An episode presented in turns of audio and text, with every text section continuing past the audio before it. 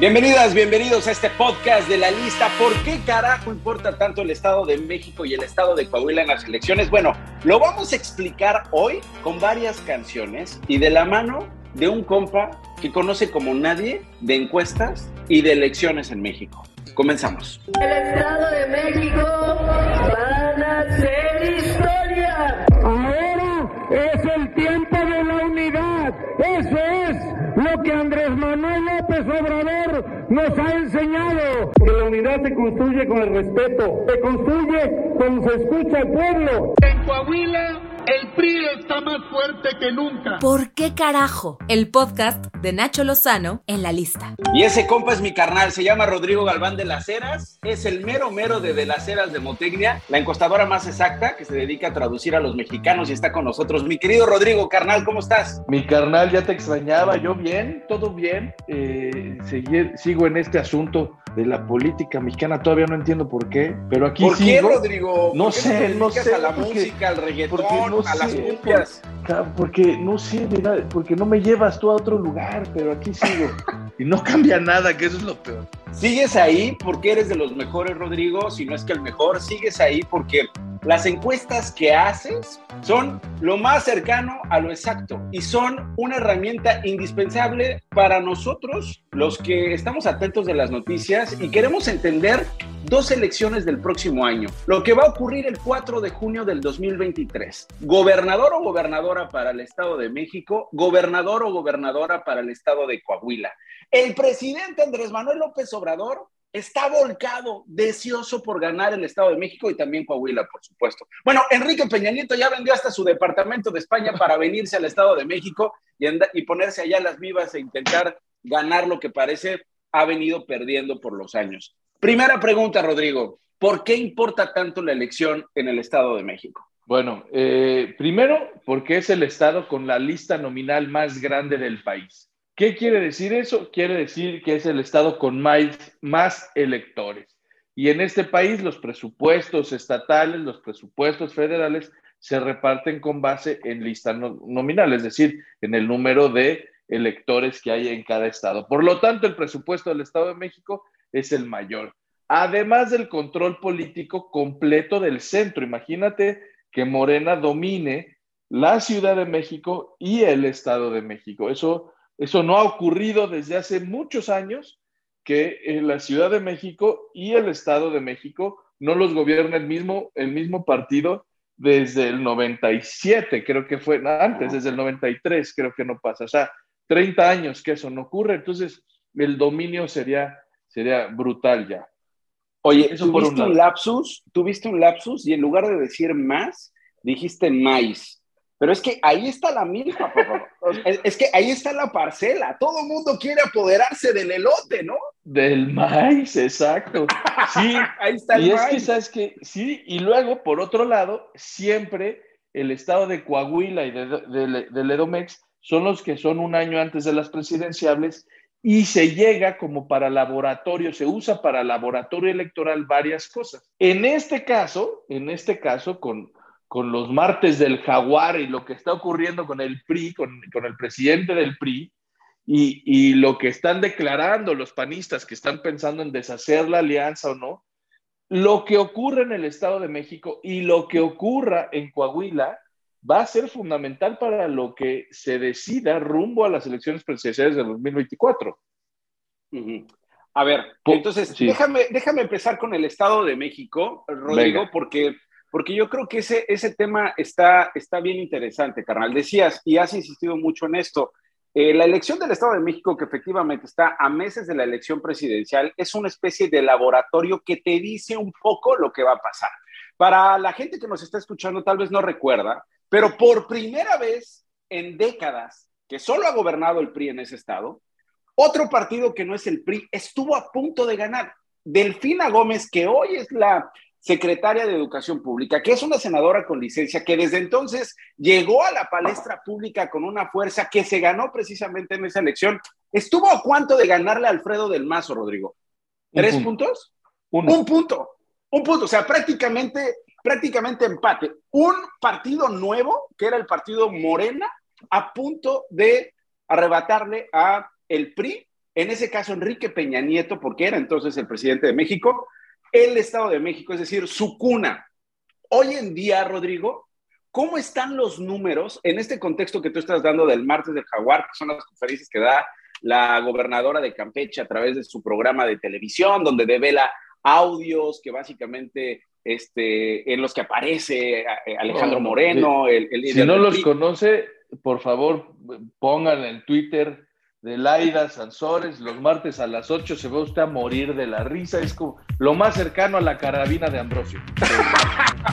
Oye, desde, Eugenio Derbez, desde la carabina Te lo juro, solo, solo, falta que saliera la gobernadora bailando como la de la carabina de Ambrosio antes de, anunciar. Ponte, la música de la carabina de Ambrosio, Jorge Gutiérrez.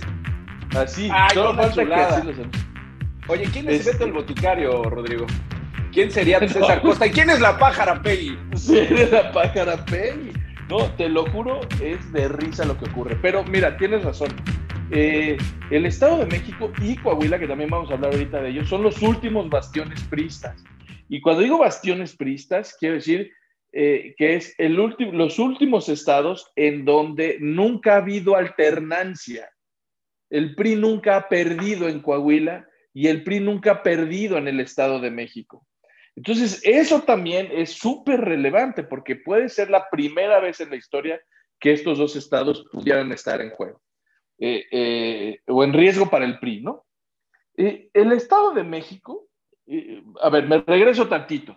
Partamos de que la gente que vota por Morena y la gente que vota por el PRI es la misma, ¿ok?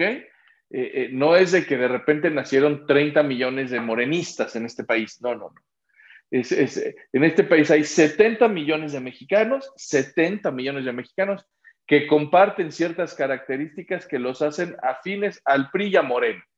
Y hay un 30% que son los fifís, ¿verdad? Em, eh, eh, ¿Qué es el PAN? Eso es súper importante porque a partir de ello, todo lo que hablemos electoralmente, Nacho, tiene que ver con eso. Tiene que ver con que no hay estados en donde Morena y el PRI eh, pudieran estar empatados, porque eh, eh, es el mismo elector, es decir, si, si, votan por el PRI, pues no va a votar por Morena, porque es el mismo elector. Totalmente, sí, sí, sí, claro, claro. Puede, eso es lo que está ocurriendo. Entonces, ¿por quién se van a ir los priistas del Estado de México? Quiero decirte que en el Estado de México es el Estado con el único programa social que está tan fuerte como los del bienestar, los del presidente, que es el salario rosa. El salario rosa ha sido, eh, digamos, eh, eh, la moneda de cambio del PRI en el Estado de México, ha sido el brazo armado del PRI con quien mantiene sus, sus estructuras, ha sido el vínculo. Porque incluso yo me acuerdo que Alfredo del Mazo, cuando, cuando recién llegaba López Obrador le puso al presidente López Obrador, le dijo, señor presidente, lo que hagamos con el salario rosa, usted también lo decide, se lo pongo, es suyo. Sí, sí. Eh, fíjate que tiene una naturaleza ese programa que es una competencia para Morena per se. El, es sabido que el peor target del presidente, o donde es menos popular, por llamarlo de alguna manera, son las mujeres, Nacho. Eh, eh, las mujeres que siguen siendo eh, arriba del 50% de los electores de este país, pero quienes mandan al otro 50% de cómo deben de votar, ¿no? Este, y, son, son tal vez, no me gusta llamarle el target, pero bueno, en términos electorales son el target. O el objetivo. El, ajá, el objetivo, son el objetivo electoral más preciado y menos atendido por el gobierno del presidente Andrés Manuel. Por lo tanto, se vuelve un objetivo, un target natural para el PRI, que además ha sido de toda la vida. Las mujeres pristas es quien han, quienes han mantenido las estructuras desde, desde siempre. Ahora, o sea, por eso gana un gobernador guapo, digo que también es un factor. Sí, no, no, por supuesto. A ver, las mujeres. El candidato. A ver, en el Estado de México, al, al, al exgobernador Peña en su campaña le gritaban Enrique Bombón, contigo hasta el colchón. colchón. Sí, sí, sí, sí, sí, sí, sí, Este, ya con Erubiel le buscaron otros atributos, pero Peña es el, se, le fueron ahí. Oye, hablando, a ver, te paro ahí, te paro ahí, porque dijiste Erubiel, Erubiel significa eh, Ecatepec en muchos sentidos, y, creo que las realidades de los municipios pueden definir el destino de todo un estado. Y, quiero, quiero llegar a lo que, a lo que pasó en la elección en que ganó Alfredo del Mazo, venció con 33.56% de los votos a Delfina Gómez, que, que obtuvo 30.78% de la votación. Delfina vuelve, pero esta es Cocana.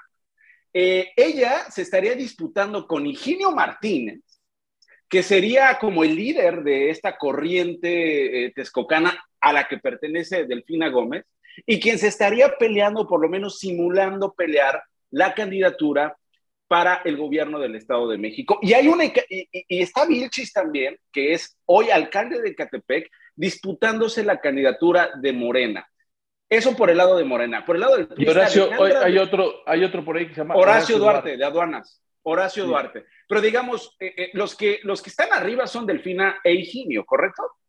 No, allá hay dos bandos, dos grupos. Delfina, como la outlier, la, que destaca sobre los demás en conocimiento y todo, y el resto, ¿no? Este, la, verdad es que si, si, la, si la decisión de quién es el candidato en el Estado de México pasara por una encuesta de conocimiento o estas nueve preguntas que, que hace Morena para elegir a sus candidatos, Delfina no tendría competencia. ¿Y ganaría y le ganaría el PRI y al PAN? No, no, no, no, eso es otra cosa. Eh, eh, justo por eso, eh, justo por eso el Estado de México es tan importante. Eh, todo el mundo da por perdido para el PRI o, ganado para Morena el Estado de México, y yo no lo veo así, ¿eh? Si, si me Tú no lo ves así. Tú dices, no, no, para nada. A ver, veamos una cosa. De los 125 municipios del Estado de México, hoy 77 de ellos los gobierna o el PAN o el PRI o el PRD. Solo 31 los gobiernan PT, Morena o Nueva Alianza, que son los aliados. ¿Me explico? O sea, a ver, ya hubo una elección en donde se escogieron presidentes municipales y, el PRI ganó eh, esa elección. Eh, hablando de diputados locales, el PRI, PAN o PRD, entre esos partidos, tienen 23 eh, distritos diputados y Morena 22. Me, me, explico, o sea, el PRI en la última elección sacó pues casi 600 mil votos más que, Morena. Sí, eso es interesante porque, porque Delfina no es López Obrador. ¿Y por qué lo digo? Seguramente muchos que están escuchándonos dirán, bueno, el presidente López Obrador ganó sin que Morena gobernara buena parte de los estados o de los municipios en el país. Sí, pero yo no sé si el presidente López Obrador esté tan presente en una eventual campaña por la gubernatura de Delfina Gómez siendo presidente, porque ganó Delfina Gómez en buena medida por el factor López Obrador. Exacto. O yo te diría que a lo mejor Andrés Manuel López Obrador ganó porque Morena todavía no gobernaba en lo local. O sea, hoy ya mm. Morena gobierna en el Estado de México, hablando del Estado de México, ya gobernó, ya tuvo dos periodos de gobierno en muchos municipios. O sea, ya no se está calificando a Andrés Manuel López Obrador su gobierno, sino a los gobiernos de Morena, ya, o sea, no es lo mismo borracho que cantinero, pues, o sea, cuando, Tú, cuando tú ibas de anti-establishment, pues todo estaba bien fácil, pero cuando ya gobiernas la mayoría de los Eres el de la cantina, sí, diferente. Ahora, las mujeres, las mujeres mexiquenses, no sé si esto lo tengas medido, Rodrigo, eh, empatizan con una candidata mujer, es decir, importa que sea mujer. Sé que las reglas electorales exigirían a los partidos pues llevar a una mujer en una o en la otra, ¿no? Está Estado de México, está Coahuila. Eh, eh, Delfina conectaría, porque veo a Alejandra del Moral Vela, en el PRI, veo a Laura Rojas en el PAN también compitiendo por, por la gubernatura. ¿Eso importa? ¿Eso conecta? No necesariamente, depende también en qué partido, ¿no? O sea, en el caso de, Morena, la verdad es que el sexo importa poco porque pasa más por qué tanto representas a la verdadera cuarta Te refieres al género, hermano, ¿no? Te refieres al género porque pues... Me refiero a la paridad con eso, ¿no? Este, sí, fíjate que no, eh, cuanto más cercano seas al presidente, no importa si eres hombre o mujer, ¿no? Para, para el caso de decisión.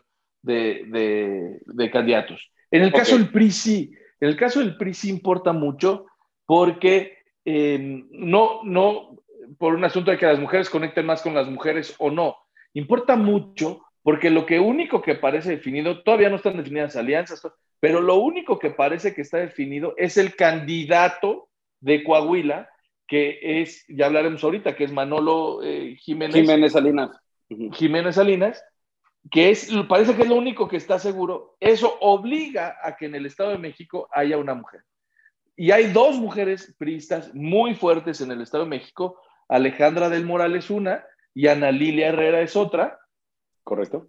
Eh, y esta, eh, digamos que para mí, la mejor candidata o candidato en el Estado de México para el PRI sería el salario rosa. Pues, no importa cómo se llame, quién sea, hombre, mujer, este, quimera, la cosa es que encabece la continuidad del salario rosa. Y entonces sí, eh, habría una competencia directa entre los programas sociales de la cuarta transformación, despensas del bienestar, este, las becas del bienestar, la, la, el 65 más a los viejitos, todos los programas del bienestar contra el salario rosa. Sería básicamente lo que se está decidiendo y definiendo en el Estado de México. Un duelo de programas sociales. Dime, dime qué papel juega en todo esto Enrique Peña Nieto, Rodrigo Galván de las Heras, director de De las Heras Demotecnia. ¿Qué papel juega Enrique Peña Nieto en todo esto? Esperemos que ninguno, esperemos que ninguno, pero bueno, alguien que fue gobernador del Estado de México y presidente de la República, pues tendrá sus Y primo del gobernador. Y primo del gobernador. No querrá que perder. Sí.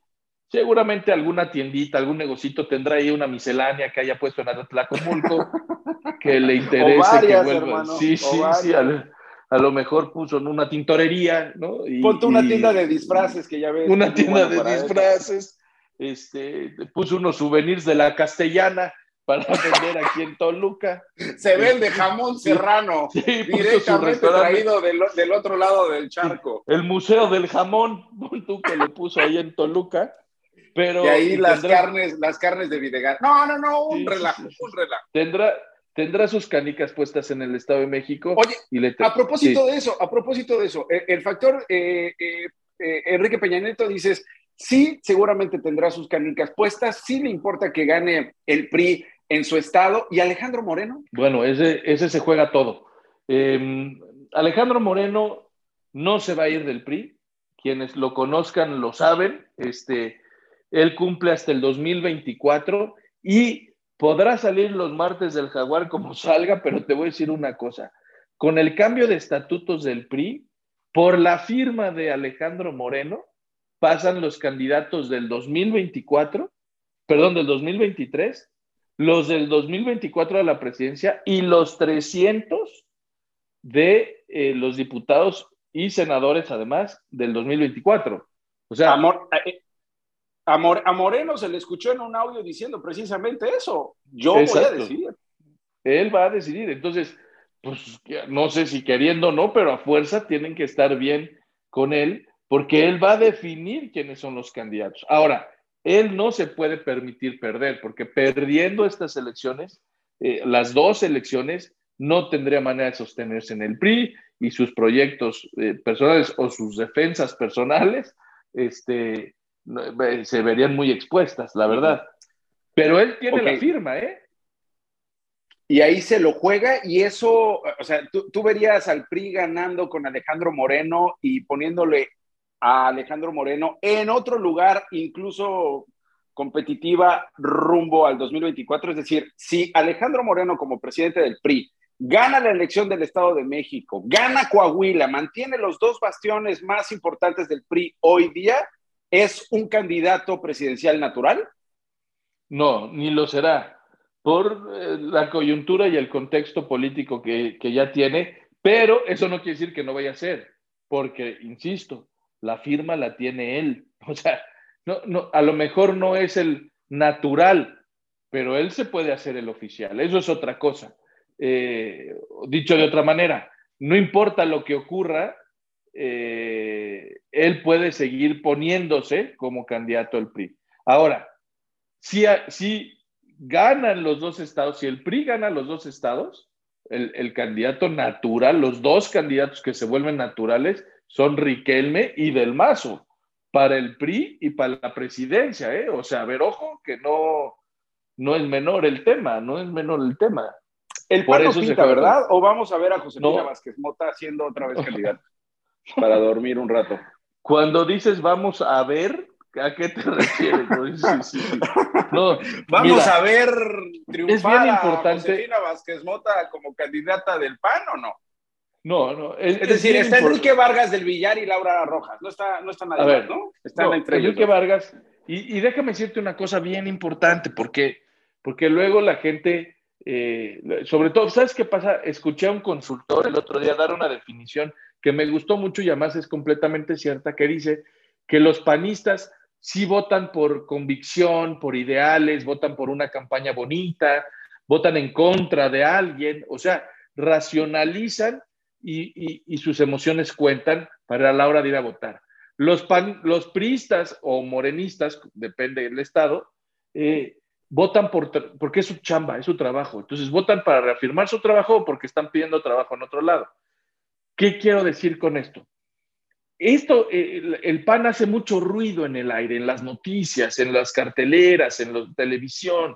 Ahí es donde tiene su nicho, pero abajo el PAN, déjame decirte que ha perdido, eh, desde que hay alianza, o sea, los últimos tres años, ha perdido casi el 45% de sus votos a nivel nacional.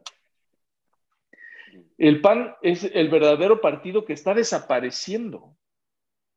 Entonces, en el Estado de México, ningún panista, no importa si es hombre o mujer, puede aspirar a ser gobernador porque la identificación de, de los mexiquenses con el PAN no llega ni siquiera al 10%, Nacho. Entonces, la verdad es que los panistas en el Estado de México no pintan, ¿eh? No pintan. Qué triste, qué triste por ellos, ¿Sí? caray, las moronas, sí, sí, qué tristeza. No sé si, no sé si pueda con esta, con esta tristeza de aquí al 2023, pero lo que sí puedo pedirte, Rodrigo, es la canción con la, que, con la que tú definirías este momento del Estado de México. Digo, vamos a seguir hablando porque estas charlas las vamos a tener cada 15 días tú y yo en por qué carajo. Venga. ¿Por qué carajo es, el PAN está como está en el Estado de México, el PRI está como está en el Estado de México, Morena en el Estado de México? Por favor, a ver, dedícale una rola a tu análisis a lo que está pasando en el Estado de México hoy.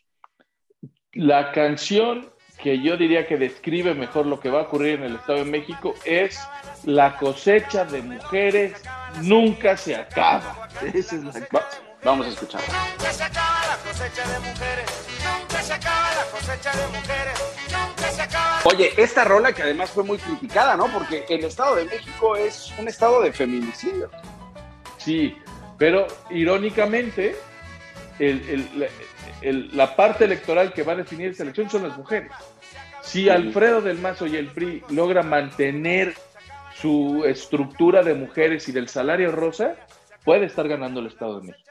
Perdón por apasionarme tanto por el Estado de México, pero ahora sí, cuéntame lo de Coahuila antes de despedirnos, Rodrigo. ¿Cómo ves tú, Coahuila? Morena podría tener a Ricardo Mejía, Armando Guadiana otra vez, el PRI a Manolo Jiménez Salinas, a Román Alberto Cepeda, a Jericó Abramo, está Guillermo Anaya en el PAN, está Alfredo Paredes en el PAN, Marcelo Torres Cofiño en el PAN. Eh, los Moreira son los que van a decidir quién gana, son los que ya han venido operando desde hace años para retener ese bastión. ¿Qué está pasando en Coahuila? No, eh, yo diría que eh, la última, primero, hay que decir, el PRI de Coahuila nunca ha perdido una elección. La única, única elección que ha perdido el PRI de Coahuila fue en el 2018 y la perdió un mexiquense, no un coahuilense, ¿no? O sea, la perdió Peña, fue el que perdió en Coahuila. De ahí en fuera, el PRI de Coahuila se cuece aparte, o sea, ese sí es un rollo militar y, y, hay institucionalidad y hay tal. Y, y, lo digo porque los Moreira son parte de ellos y ellos respetan al actual gobernador, eh, Riquelme, que además ha hecho muy bien las cosas y es un operador político nato y que sabe que no puede darle espacio, que, que otra vez regresando a que Morena y PRI se pelean al mismo elector, no puede dar espacio a dudas para que, para que se peleen y haya gente que se corra hacia Morena.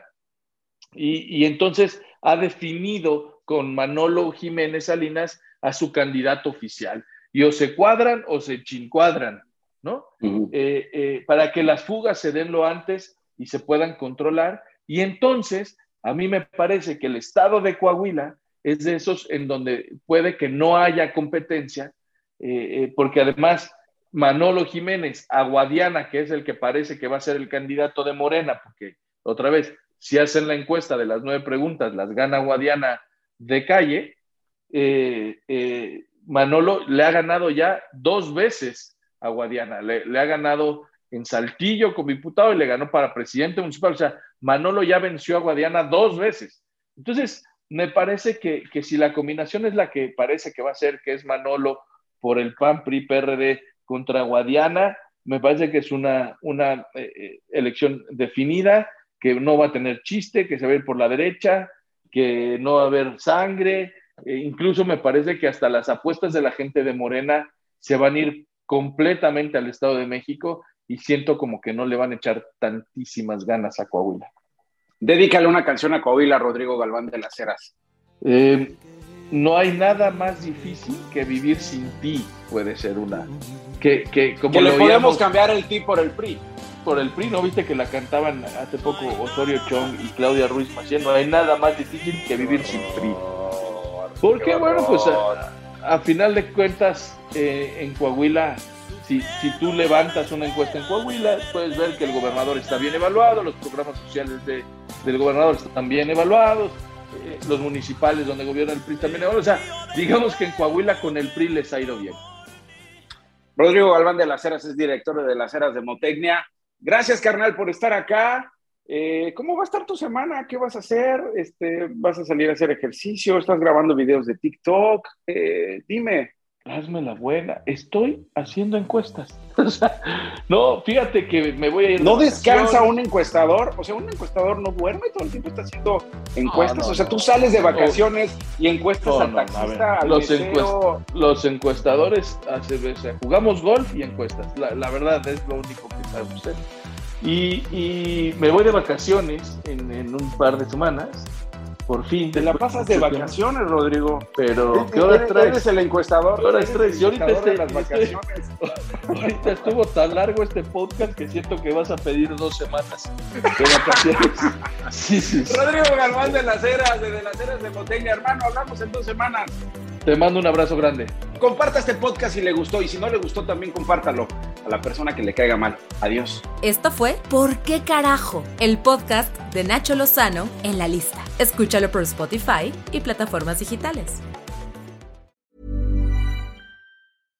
How would you like to look 5 years younger? In a clinical study, people that had volume added with Juvederm Voluma XC in the cheeks perceived themselves as looking 5 years younger at 6 months after treatment. Look younger, feel like you. Add volume for lift and contour in the cheeks with Juvederm Voluma XC. Reverse signs of aging by adding volume to smooth laugh lines with Juvederm Volure XC. For important safety information and to find a licensed specialist, visit juvederm.com. That's J U V E D E R M.com. Not for people with severe allergic reactions, allergies to lidocaine, or the proteins used in Juvederm. Common side effects include injection site redness, swelling, pain, tenderness, firmness, lumps, bumps, bruising, discoloration, or itching. There's a risk of unintentional injection into a blood vessel, which can cause vision abnormalities, blindness, stroke, temporary scabs, or scarring. Talk to a licensed specialist to find out if it's right for you.